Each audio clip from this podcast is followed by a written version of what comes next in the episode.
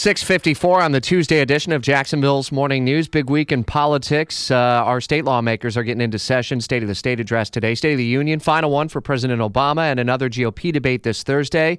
Whew, bringing our Washington insider, Jamie Dupree. Why don't we start with State of the Union? Republicans are thinking they're going to get some shots from Obama on guns and other issues, huh?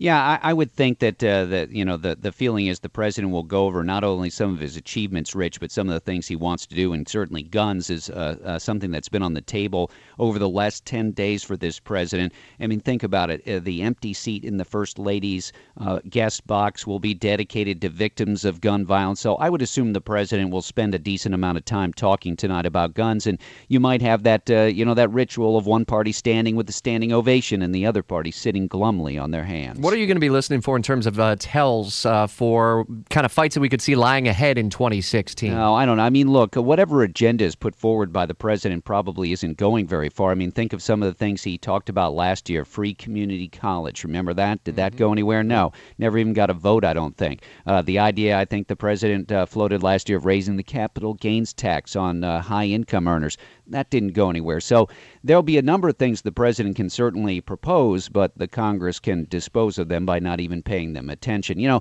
uh, over the years, Rich, I really have to say the State of the Union has become sort of a, a terrible political moment for both parties. Uh, the the press releases are written hours before the speech is even given. Members of Congress in both parties come out of the chamber before the speech is even over to react to it, even though they haven't listened to the whole thing. And everybody's pretty much got all their stuff written before the speech is even mm. read. And so th- this has become sort of a boilerplate kind of exercise, and it lacks the one thing that we need to talk about, and that is news. And, you know, we'll see if there's any quote unquote news tonight or if it's more orchestrated than anything else. And that's true for both parties, frankly. Well, the news is going to come on Thursday then with the next GOP debate because that's far less controlled, I would say.